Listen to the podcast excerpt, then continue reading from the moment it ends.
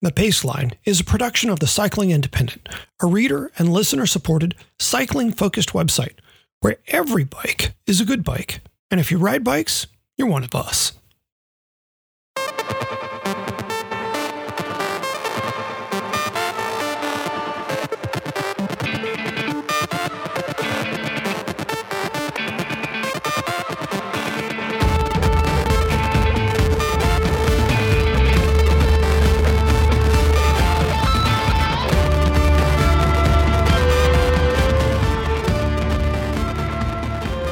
From the Cycling Independent, this is The Paceline, the podcast on two wheels. I'm Patrick Brady, and with me is my co host, John Lewis. Each week, we take a look at how cycling fits in our lives.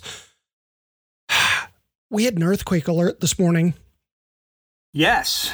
Uh, Yes, and you are nervous uh, like a remote control. um, yeah, uh, I probably wouldn't mention it, but I think my my my mannerisms and or voice may be a little weird today. Hmm. Yeah, uh, I'm still trying to. I think my heart rate is still elevated. Uh, Hmm. Yep, yep, about ten beats high. Well, I uh, I'm in the other direction. I went out this morning. I decided to ride fasted this morning, so I left the house at 7:30, Uh huh. And I thought, oh, we'll ride for a couple hours, and I'll come back and you know eat eat, and that'll be great. And but then we were out for like three. Then I left at 7:30. I got back at 11:30. I did get something to eat on the way home, but I was I I endured a midday um, blood sugar crash Uh huh. uh, Uh-huh. that I'm just now climbing back up out of. Blood sugar pratfalls are um, funny only sometimes. Yeah, I'm just, you know, sometimes I'm just dumb. Like, I had food in my jersey pocket, but I was like, oh no, this is fine. It wasn't really until we were on the way home that I was like, oh, someone uh, put quicksand on the road everywhere. hmm I made it. one of the biggest bunks I ever had. Uh, I got to the end of the day to my hotel room and discovered that there was still about a quarter of a power bar left in my jersey. I thought I was out of food. Ah, I that extra 50 calories, uh, I know what that sounds like, but I can tell you it would have made a, a, a difference by order of magnitude, sure, sure, sure. at least in my mental composition. It might have saved me from crying. Right. I mean, its discovery alone might have been revelatory. I there's a distinct possibility I would have cheered. Yes, yes, yes. well, as you can see, but listeners can't, I'm like, um, I am caffeinated. I'm I'm covering my earlier era error with a follow up error, which is drinking way too much iced coffee. I didn't have the impression that that's a thing with you. Uh, too Uh, much, drinking too much. too much, and coffee. Do those ever really appear in sentences with you? Uh, no, but there comes a point where it it really well, most of the time it really has no effect. It just like there's just a general washing out. Like the day is over. it's sort of like a pyrrhic pyrrhic kind of thing where I'm just burning the day down. but that's all right. Hey, before we jump into it, Yeah. we should mention to people we won't be here next week. This is correct. We will not be here next week. Uh, you'll be there. Taking a vacation. yeah, I'm. I'm taking three days off. Uh, actually, five days because it'll include the weekend as well. I'm taking five days to go to a writers' retreat down in Monterey. Um, this is the first strictly for me vacation that I have taken since I think 2011. Mm, Yeah, yeah. Uh, probably do. I I might be overdue. Yeah. Yeah. Uh, in what little uh, free time I have, or what passes for something that's like free time, I've been working on a novel um, about the state of Jefferson. Google that stuff. Uh, and uh, I, I'm going to go talk to some literary agents and an editor and get a reality check, most likely.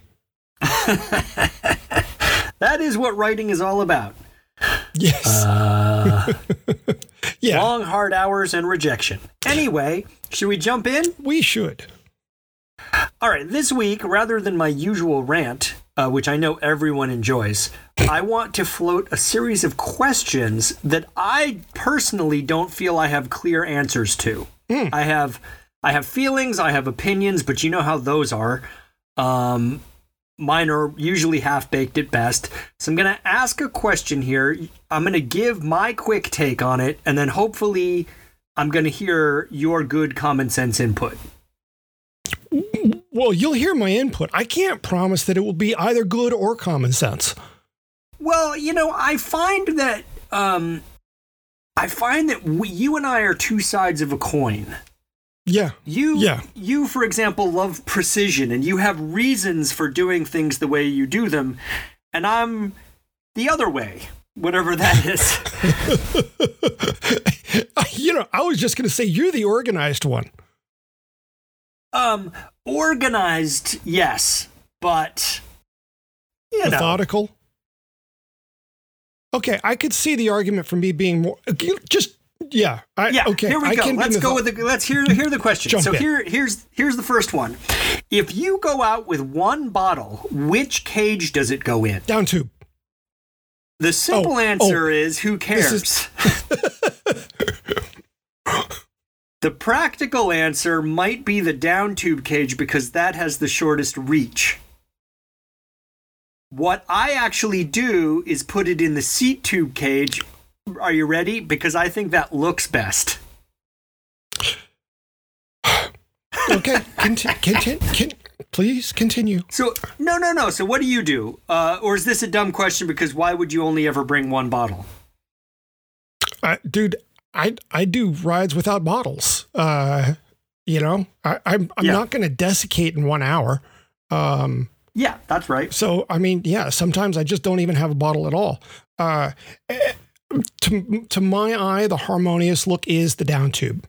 Uh, a bottle, Interesting. a bottle in a seat tube cage, uh, with a, a- the the single most upsetting thing that my eye can see on a bicycle is one cage on the seat tube and not one on the down tube.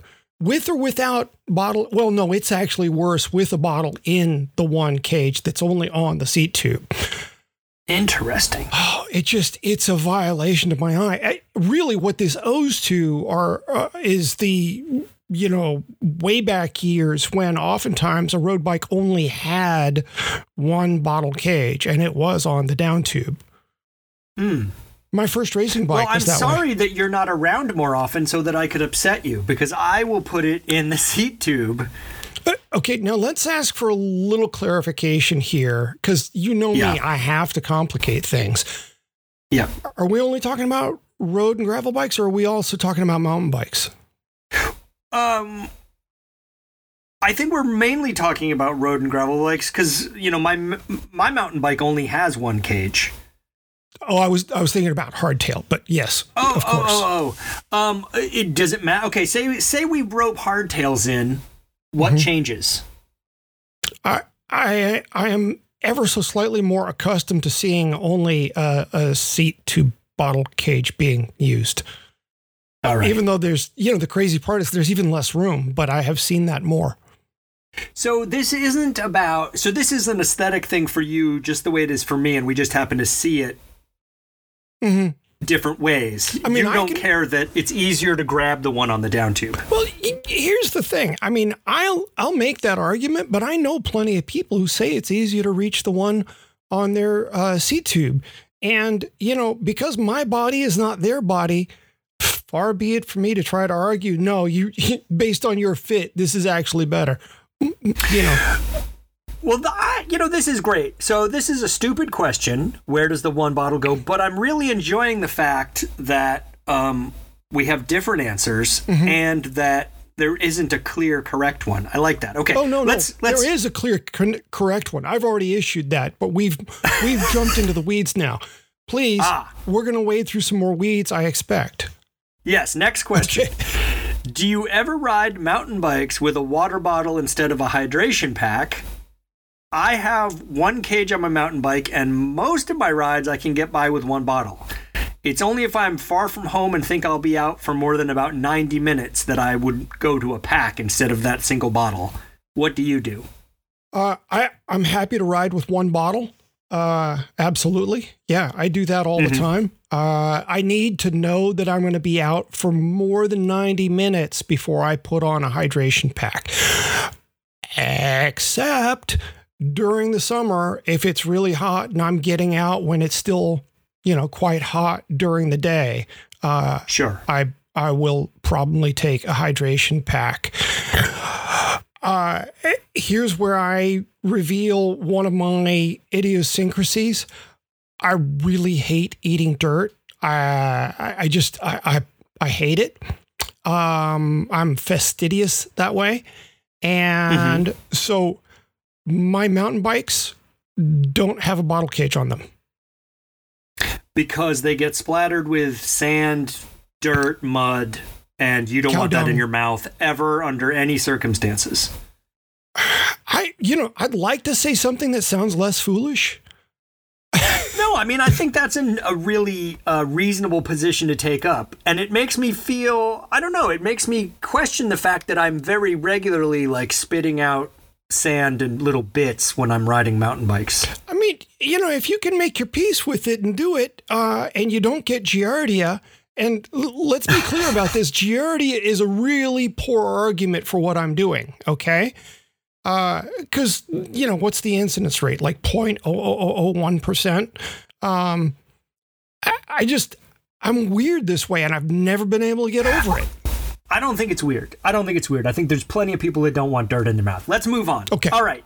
Next, under what circumstances would you ride without gloves? Hmm. So, I have this weird idea that on the mountain bike, I always need gloves. Be- maybe because sweaty hands aren't grippy hands. Maybe because I think I'm likely to fall off hands first. But on the gravel and road bikes, I don't wear gloves when it's over probably 50 degrees, unless it's over 80, in which case sweaty beh hands become a real problem again, which is, you know, paradoxical. But what's your take? Bell curve. Bell curve. Um, Bell curve, that's right. Yeah. Uh, so uh, riding a mountain bike, unless I'm like, you know, running an errand to the store or something, and I've got uh, I've got an e-bike for that. But unless I'm just kind of goofing around or something, I always have gloves on with mountain bike. Uh, a lot of it just has to do with the nature of the grips. Um, I I'd say about mm, every other month or so, there's a callus of mine that is getting torn off. I pull off the gloves, and there will be this lump of of you know dead skin sloughing off. Uh, so. Uh, gloves on a mountain bike is an entirely rational approach to mountain biking to me. Um, I I feel naked without gloves uh, on a mountain bike for a long, long time. Uh, always, always, always gloves on the road bike, uh, and I would feel naked without that.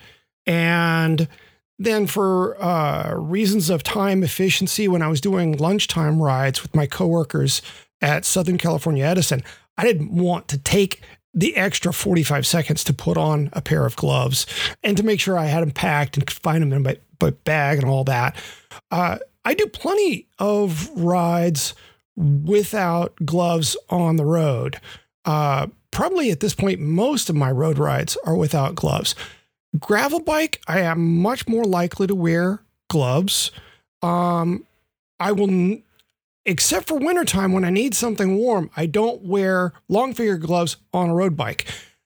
I will most often wear long finger gloves on a gravel bike. Have I made this complicated enough? Well, it's a little complicated. I'm not sure it makes a ton of sense, but I'm not sure my position does either. I, I think, and you know where how I am about gloves. I love a glove, uh, but I also love to not wear gloves.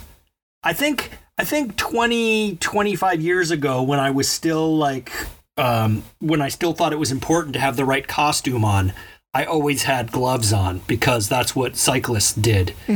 And then at some point, I was like, whatever. Um, and I don't remember the last time I put on a pair of fingerless gloves.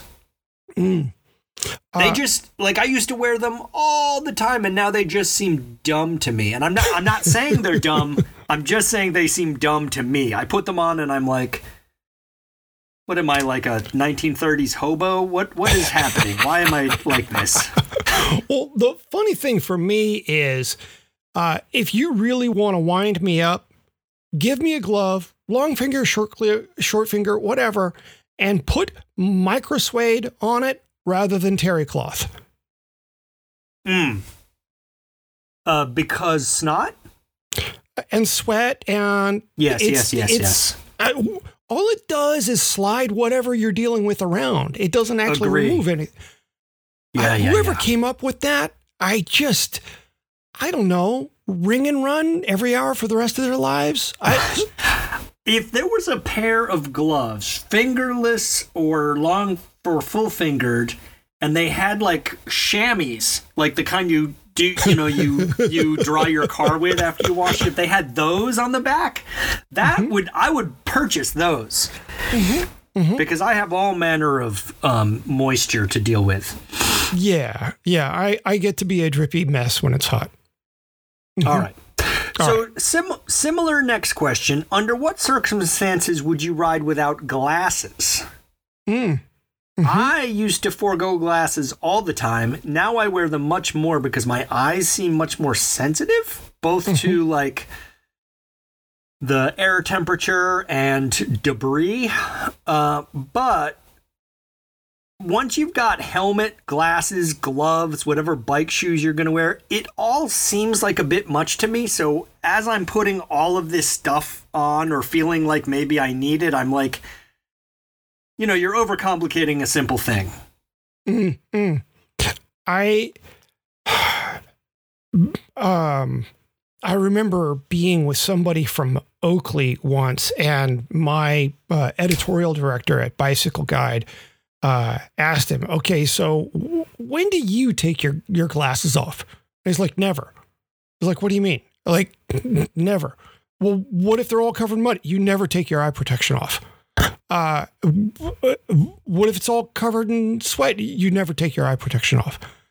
It it was uh, it, it was just uh, what is the word we're looking for here? Not rule, but you know, just it was like a natural law. Um, Right. and uh, you know, to a great degree, I kind of lived that for a very long time. Uh day before yesterday, I sweated so much, uh, and it got all over my glasses that I took the glasses off. That is Yep. not a thing I do, uh, and yet I did it yesterday, and or a day before yesterday, and then yesterday I was going out, and I was like, man, I had a really good ride yesterday. Let's go see how hard I can kill it today. And I thought, I don't want to deal with sweaty glasses. And so I'm going to leave the glasses at home. That is a next to never thing with me. Next to never. Uh, I, I won't do it on the road, but because I knew I was going on a mountain bike ride and I was going to be absolutely drippy and it, it's not dusty, the conditions are really good. So I didn't have to worry about dust. Um, and I I figured I probably wouldn't have any bugs to deal with. I got one bug. Um, that was almost enough to make me regret my decision, but uh, it it went it, it went well enough. Hmm. I don't wear them all the time at all. Uh, on the road, if it's real sunny, I will wear sunglasses. But uh, as you say, at some point I sweat them up and they end up on the back of my helmet or you know like jammed under. Um, on the trail, I went out this morning, did a long gravel ride, and I had clear glasses on, and that worked really well when we first set out because it was a little cooler. Uh, so I didn't have that real teary thing that you get. Um, but then I took them off later because I just see better without them, um, Mhm. especially in the woods. Mhm. Uh, interesting.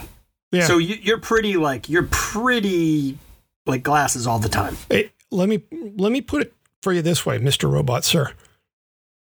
I am upset that glasses are fitting less well on helmets. Yeah. Well, that you know, as as uh, don't take this wrong, but as silly as that sounds, I also feel like a lot of times I take my glasses off and I'm like, these don't these don't fit in this helmet anymore, or like that. You know, I that's like, what do you do with the glasses when you don't want the glasses anymore? It, so uh, Giro and Oakley would never openly admit it, but for a long, long time, uh, uh, as Giro was working on a new helmet and as Oakley was working on new glasses, they would trade samples to make sure that the uh, the lower vents, the lower temple vents, were in the right sort of place that you could put your glasses in there. Um, Hmm. And there were certainly plenty of times where, like with a, a, a big lens, like uh, in the old M frames, the heater, it was a really big frame. You could put those in your helmet and it would still direct air around your eyes. So you were getting a benefit from them, even if you were sweating too much to actually have glasses on your face. I miss those days. I don't miss those place, but I miss those days or something. or something. Yes. All right. Here here's a harder one. Mm-hmm. If someone you're riding with is struggling Okay. And tells you to just leave them behind, when is doing so okay? Now, I'm tempted to say never. But if you're if you're all sort of near home and this person doesn't seem to have bonked but they're just tired, then I might take them up on it. I might go on. But I mm-hmm. would never leave them if we were away from home, I think. Under any circumstances. Like if, you know, if they're in my group, they're in my group and I got to wait for them. What's your Yeah. take? Uh, okay, so if somebody is stronger than me, uh, generally more experienced than me, somebody who I know has a high level of competence, if they tell me to do something, okay, fine. But if it's someone I perceive has uh, either less fitness than me overall, less experienced than me, somebody who I, my sense of responsibility to is already heightened, uh-uh, I'm not leaving them. Uh, I uh, there was a girlfriend years ago. We were uh, we were doing a ride, and we were on this big hill, and she had never done the climb before, and she was entirely demoralized. And like a third of the way, we pulled over and stopped so she could take a rest. And she's like, "Just go, just go, just go." Um, and I just stood there. and I was like, "No, this is not happening. I'm not leaving you." Uh, and for a little while, she was kind of upset with me because she was feeling especially humiliated in that moment, having her lack Right. of fitness illustrated so blatantly. Um, I was like, you know, this is nothing to feel bad about. You are learning what it is to be a cyclist. I, I'm not going anywhere. Um, so yeah, I, uh, I don't, I just don't. Yeah, I, I generally there are very few circumstances I think where I would do that. Uh, and and for no ride I'm doing is so important that I need to worry about my time, even if I've paid to be there.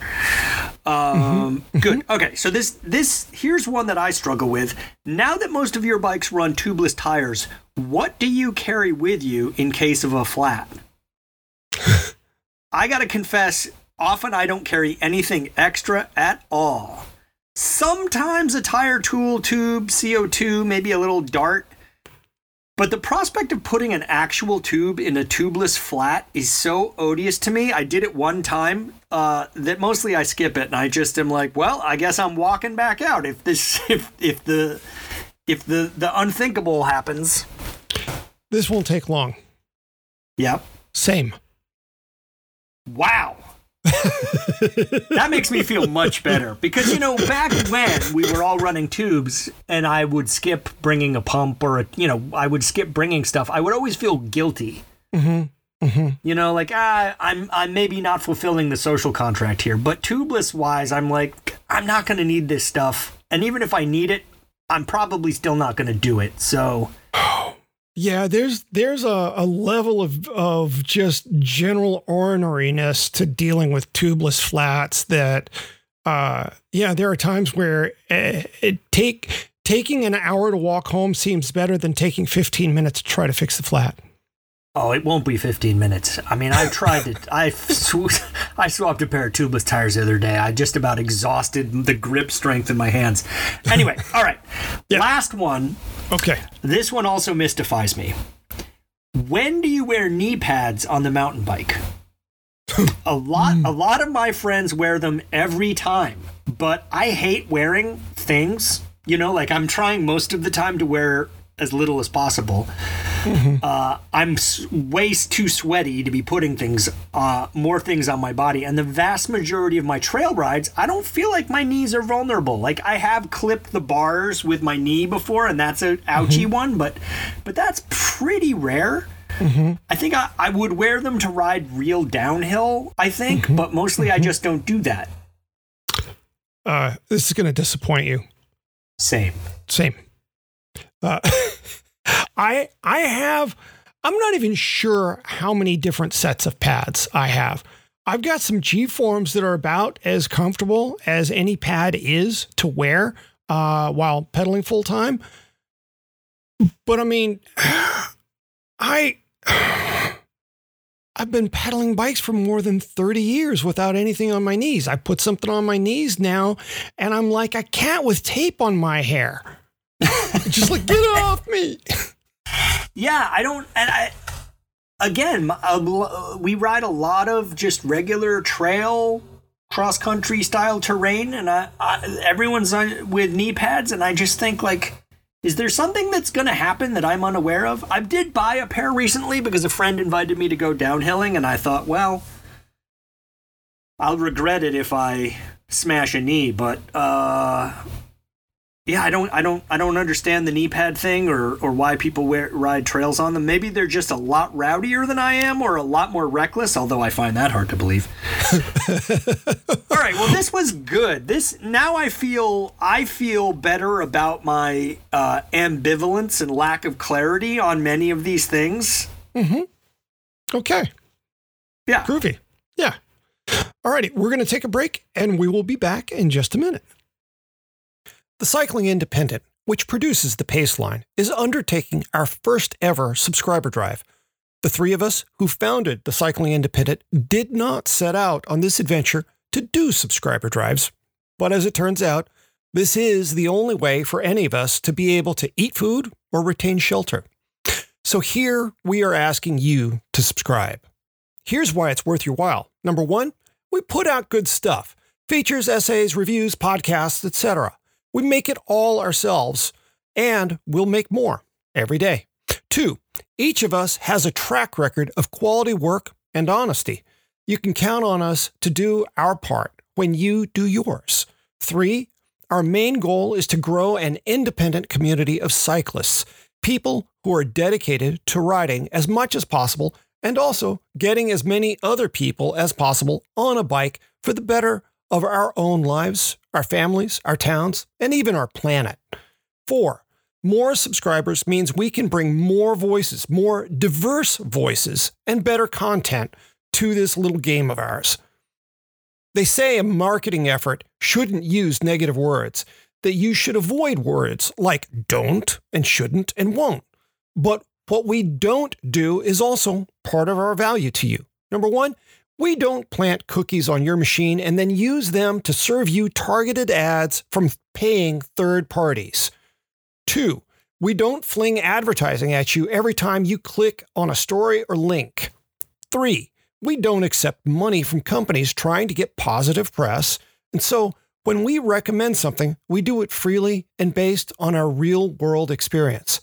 Four, we are not a monolithic publishing company channeling eyeballs into campaigns unrelated to cycling or channeling dollars into politics or other causes not bike specific that might not jibe with your views. We are about the bike and riding and bringing people together. End of story. So, this is it. We aim to add 300 subscribers in the month of March, 300 new contributors to the project. Join us. It will be worth it. We promise. Okay, we're back with the Paceline, the podcast. On two wheels. What's your poll? So last week, my poll was about lessons that cycling has taught me. And once again, I solicited input from my mm, cycling friends and family. One of the reasons I wanted to check in with others is that sometimes these truths can be so granular that there can be multiple small lessons hidden inside of what peer, appears to be one big lesson. Um, the overarching theme of the com, and I got more than 70 responses from people. It was- 70? yeah, more than 70. Good yeah. golly. It was oh, it was just so much fun to go through. You know, and they were trickling in. So every time I went back to the Book of Faces, it was just it, it was a delight. A- anyway, uh, the overarching theme of the comments was one of hard work and everything that goes along with it how suffering, perseverance, consistency, discipline, a work ethic, even pain tolerance all come together in a way that shows us what is required to succeed, to be good at something. Um, one of the hardest hard men ever, John John Stamstad, a guy who won numerous 24 hour races back in the day, was really direct. He said, I learned that people react differently to large amounts of physical stress. Uh, your emotional faults become exaggerated. True story. Uh, mm-hmm. You are forced to deal with things that are easy to gloss over in everyday, comfortable life. With mm-hmm. the right attitude, that process is deeply rewarding and leads to growth. There you go. I, I I like everything that he said. I'm also impressed that he chipped in. Yeah. Yeah. Uh, he's a remarkable guy. Um, our hmm. our initial um, social media uh, start was uh, uh characterized by uh, some conflict. Uh, I was disagreeing with him about something, and he took the time to really engage with me and be thoughtful and uh, I came away from it just deeply impressed with the guy. It's like, oh, he's not only hard, he is thoughtful. Oh, neat trick. Hmm. Kyle Maxwell, uh, one of our readers, uh, wrote something too beautiful to try to sum up. He said that my real strength wasn't evident until I hit the wall that invisible place that most people give up, where they think they've run out of energy, maxed out their strength, and emotionally break down, where average people quit. I learned that most of that was psychological, similar to feeling hungry. It was my weakness within me drawing an arbitrary line where comfort and familiarity ended and the true work began. And that by reframing the situation, I could dig deep and tell myself, I could just make, if I could just make it to that tree, to that curve in the road, over that ridge, I could make it home. And the more I got used to that feeling, the more I realized that the only difference between good and great is that good is achieved when the world is satisfied, but great is achieved when I am. No other lesson has been as transformative in understanding myself and navigating life. I'm going to repeat that next to last sentence there. Uh, the more I realize that the only difference between good and great is that good is achieved when the world is satisfied, but great is achieved when I am. Kyle, Kyle might need need to write a book. Uh, he should at least con- uh, contribute to TCI more often than in this form. Yeah, yeah. Um, so related to that is a lesson in empathy that uh, I heard this from several people that everyone is suffering, um, and that there is real value in routine. Uh, speaking of more granular truths, one of my favorites uh, was the lesson of discernment that it's not enough to be able to push, it's important to know when to push and when to rest. Oh, yes. Yeah there were some more race, racing specific lessons shared, like the importance of setting goals. Uh, former pro rider Jen Dial Santoro said, Racing can be a great way to find the limits of one's body. Um, she said she didn't learn that until uh, she took up Nordic ski racing, though.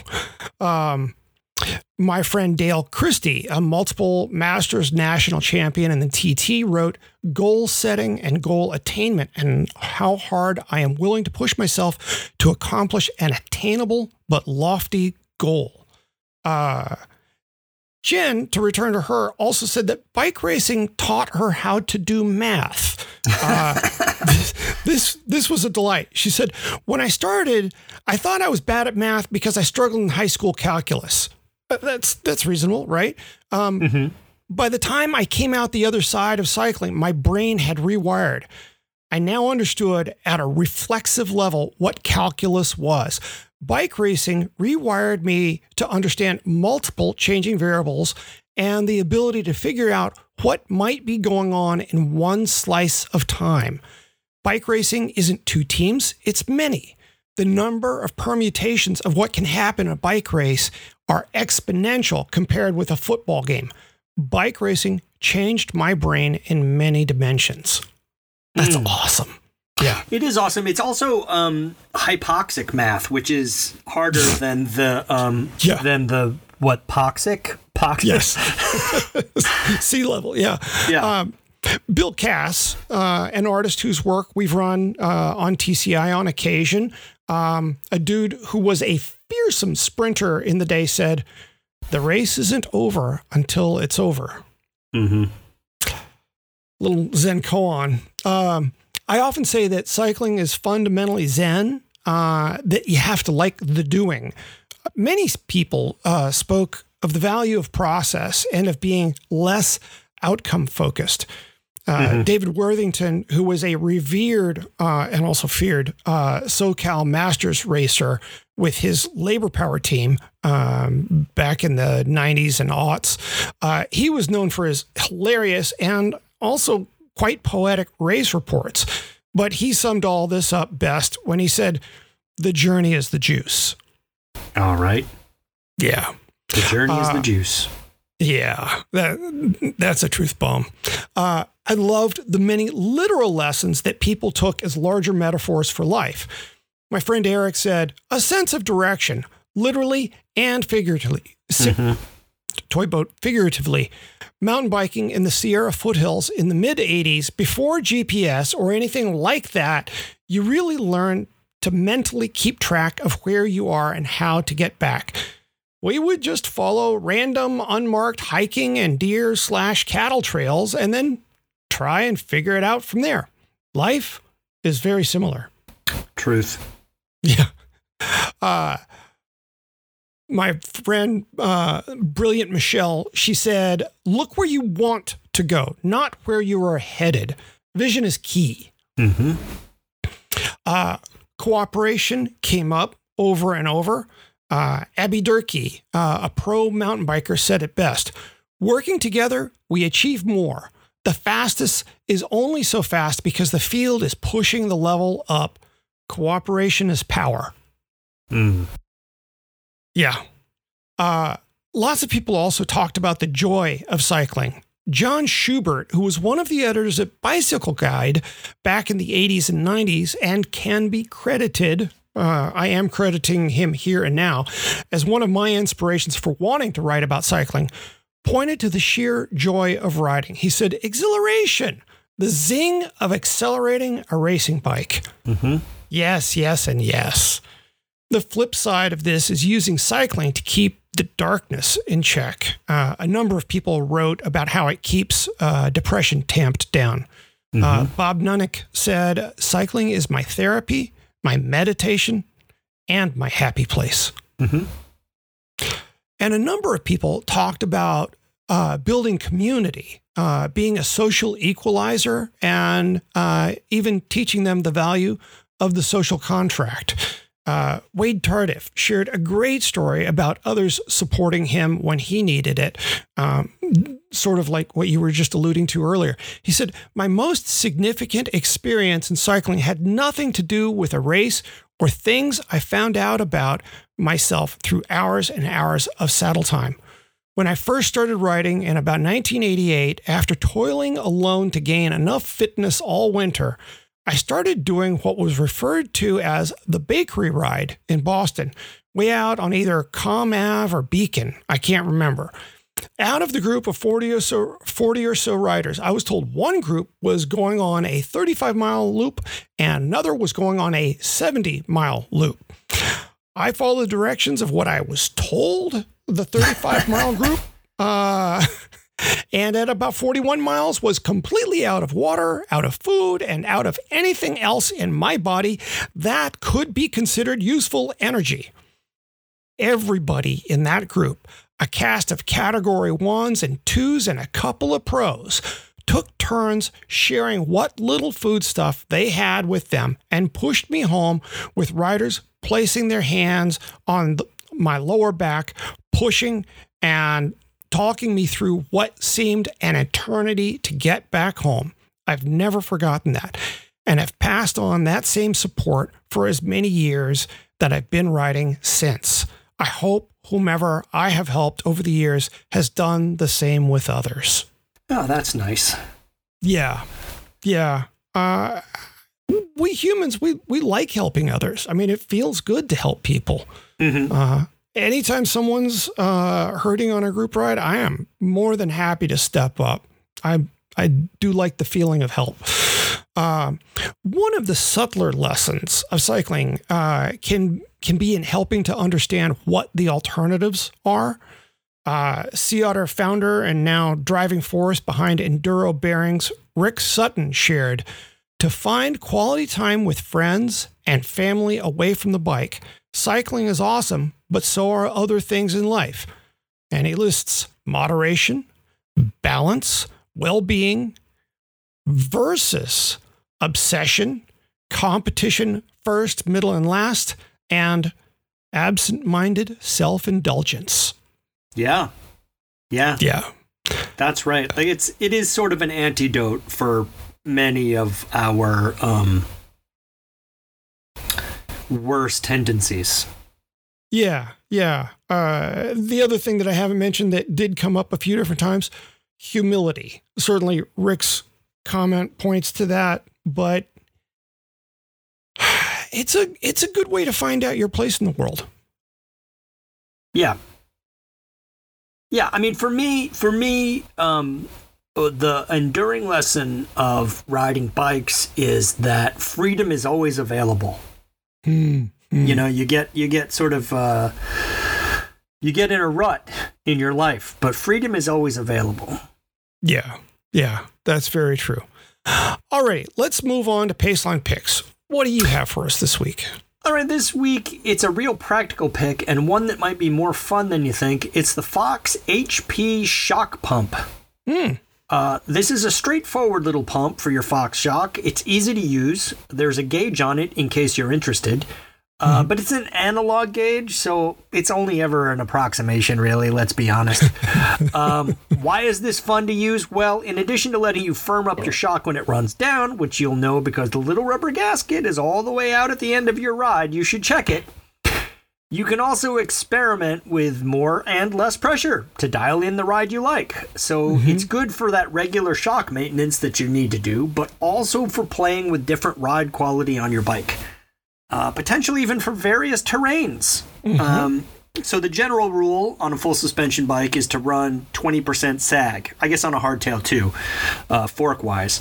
But who can measure that accurately on their own? yeah, you can. I'm a fan of feeling my way to the sweet spot. So I will, you know, I will I'll add some air and I'll sort of bounce around in the road and then I'll come back and I'll, you know, I'll, I'll try to simulate some big hits and see where my little rubber band ends up and um uh it's it's a it's a good it's a thing you should have. You Yeah. should have this. Yeah. Yeah. Uh, there is a digital version for those of you who believe in precision. Uh, that one is 80 bucks. This one is 29. Uh, it's a cheap and cheerful solution, well made for a not very serious problem, but one that anyone with a full suspension bike will encounter. True story. Yes. Uh, my pick is the Knog Scout. Uh, so Knog is an Australian accessory maker uh, whose products I've tended to love. Uh, so maybe there's a little bias here. Uh, their CEO Hugo is brilliant and always fun to talk to. Um, and honestly, his ideas very often seem ahead of the curve. So the Scout is a combination bike alarm and general finder. Uh, it's a tracker that works with Apple's Find My app. Um, and it's got a few advantages to other similar devices like the Apple AirTag. Um, first, you don't have to remove it to recharge it. Not Okay. a bad thing. Yeah. No. Uh, battery life, uh, they say, can be quite variable. Um, they estimate anywhere from two to six months, which seems like a huge margin of error. that is that. Sure. Okay. Helpful. Yeah. Um, LEDs do show battery life, and it's rechargeable with a USB C cable. Um, there's an app that allows someone to arm or dis- uh, disarm the alarm. Uh, if set off, the alarm is 85 decibels. Um, and I heard that when I was at Sea Otter last spring. Uh, it's plenty to draw attention. It'll mm-hmm. Mm-hmm, it'll it'll do a good job that way. I like that it can be mounted beneath a water bottle cage or just on its own.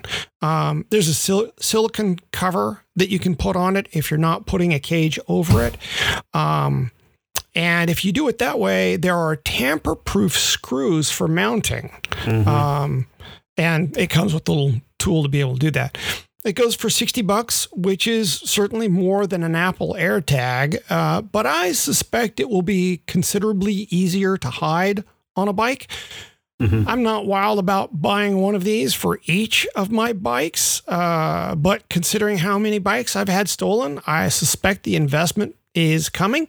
Um, I, I, am in the industry, so I can hope for a discount as I buy more. Mm-hmm. mm-hmm. yeah. Uh, but it's, but it's if neat. you if if if someone offered you um, bike theft insurance and it was sixty dollars for say five years, um, I don't know. It's kind of easy to justify that expense. Oh yeah, yeah, uh huh, absolutely, yeah. There there are worse things than we can that we can do than uh, uh, well, take care of our investment. Yes. Yeah. Alrighty, that's a wrap on another episode of the Paceline. Again, we won't be around next week. Um, I'll be in a different county. Uh, we would love to hear your thoughts on anything we talked about today in the comments at the Cycling Independent. Um, by all means, share your thoughts on things cycling has taught you. Um, and when you drop by, hey, at least consider subscribing. If you actually subscribe, that would be better. We do have three, five, and ten dollar options, as well as a tip jar for just the one timer. Uh, your dollars do go directly into this podcast, as well as our other productions, uh, TCI, uh, and of course, Revolting with John and Steve Knievel. We do need your help to keep doing what it is we do. Until next week, I'm Patrick Brady with John Lewis. Thanks for listening to the Paceline.